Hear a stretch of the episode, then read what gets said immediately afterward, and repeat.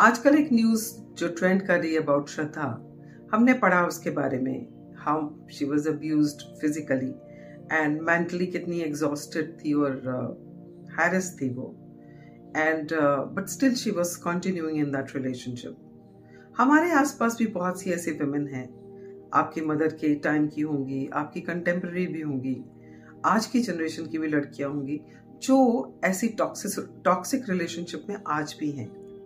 क्या कारण है कि वो इतना कुछ होने के बावजूद भी उस रिलेशनशिप में हैं? तो आज बात करेंगे इसके बारे में। So my name is doctor Jagjeet KT I am a thought and emotions expert I help people to move from I can't to I can attitude तो ऐसा क्या है कि women despite all the abuse mental and physical वो उस relationship में रहती हैं जो टॉक्सिक है उसके लिए।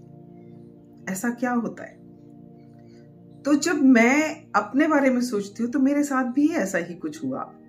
इतना बुरा तो नहीं हुआ but yes I was also emotionally battered and the reason was not that person the reason was I myself because मैंने अपने आप को कम समझा।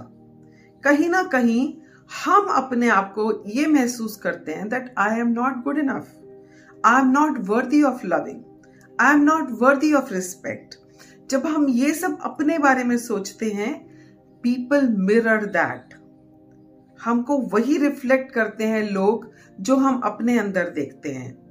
अगर आप खुद को रिस्पेक्ट करोगे everybody will start respecting you because people mirror your attitude your emotions your feelings ये चीज़ मुझे बाद में समझ आई। And then I started respecting myself. And the day I started respecting myself, the person himself said कि I am so proud of you.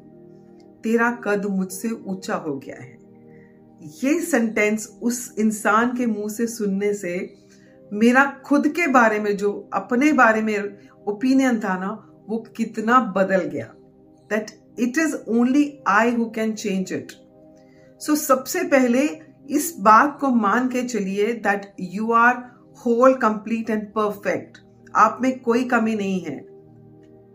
आप जब ये मानेंगे, तभी आप लोगों में उस चीज़ को रिफ्लेक्ट करते हुए देखेंगे। लोगों के बिहेवियर में आपको वो सब दिखेगा। ये आसान नहीं है बिकॉज़ हमारा बिलीफ नहीं है ऐसा।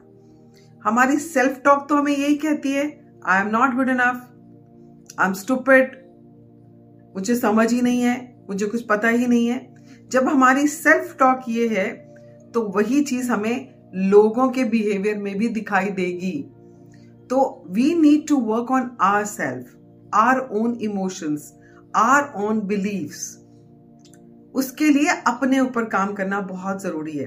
अगर आप ऐसे रिलेशनशिप में हैं तो उस रिलेशन से रिलेशनशिप को डील करने के लिए you need to manage your emotions you need to manage your beliefs and your self talk.